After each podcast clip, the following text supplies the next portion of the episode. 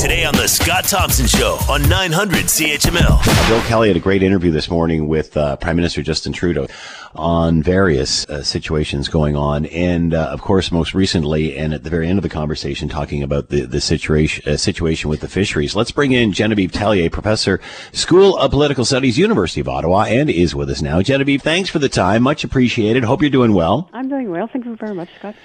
So uh, let's start off where uh, the interview ended, and that being with uh, the the fisheries issue out east, and, and what we saw happening over the course of the weekend in Nova Scotia. Should officials, should politicians have seen this coming, considering where we are with truth and reconciliation?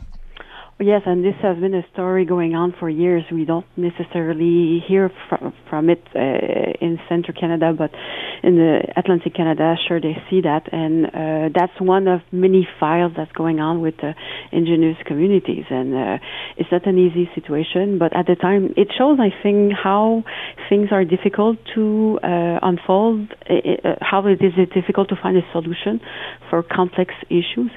Uh, and then again, we are in a situation where we are asking that the federal government intervenes and it is not automatic, it is not immediate, and so uh, it takes time. It's difficult. There's a lot of people to talk to, and uh, this is where we are now. And sadly, because we have seen those uh, uh, terrible events in the weekend, and so we hope it doesn't escalate and, uh, and go further than that. Considering uh, the prime minister and this government's position on truth and reconciliation, are you surprised they didn't have a better handle on this? They didn't uh, do more to to nullify this before it got to this point. I am mostly surprised to see how complex this file is. Yeah. Um, as you said, uh, it's a it's the government that has been the more open towards indigenous communities and taking uh, act- well realizing the scope of all the problems and and and trying to find some solution and to see how we don't we still are looking at some minimal action. And so, uh, if you look at the past report that were uh, tabled on, on all the, the issue of relationship between the federal government, our government, and indigenous communities, very few recommendations have been put in place. And it seems so complex, so difficult. And I'm not an expert on, on those files, and so I, I would like to know what's going, why are we taking so much time and we're not able to come to a common agreement. And even in on that file, I think it would be easy for me, I think, from an external point of view, to reach a common agreement.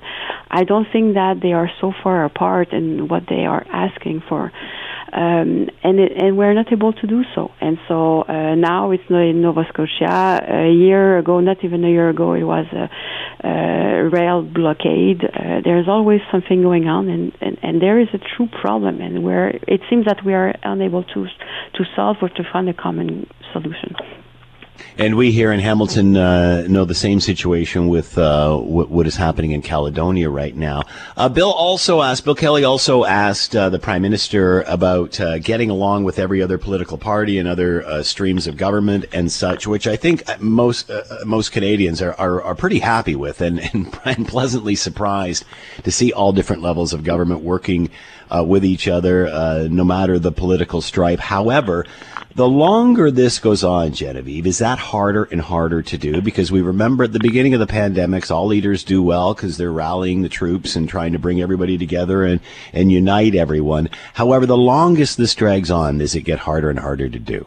Yes, I have the same analysis than analyze than you. Uh, uh, how do you keep uh, the interest? How how do, how do you make sure that you're able to provide everything that people ask for? Uh, we saw a Doug Ford last week that was kind of very tired. Uh, I don't think he had any vacation this summer. He's always on TV every day talking about that, and so even from a personal perspective, it's kind of difficult to maintain that that level of engagement all the time. And and the other issue I think that is also uh, a major problem is that we are faced with a unknown situation. We don't know where we're going. We so yes, uh, Halloween probably we it won't be the same Halloween as it used to be, uh, but now we're talking about Christmas. But what after Christmas? What happened. Um, and so, because of all those unknown situations, how do you respond to that? Uh, it, it, it is not easy. So I have the sense that everybody is, is kind of getting tired. At the same time, we need some resources, and so it's easy to to inject uh, billions of dollars initially, but uh, at a point we're going to have to start thinking about can we continue uh, with that and, and, and, pouring that amount of money? Uh, maybe we need to do so, uh, and so that's another point that I'm sure the governments are thinking about. The politics is here before the vaccine, in other words. Yes, and look just at the opposition party. Uh, we are probably will will we will talk again about the We Charity thing uh, because uh, there are some gains that opposition party could make on that.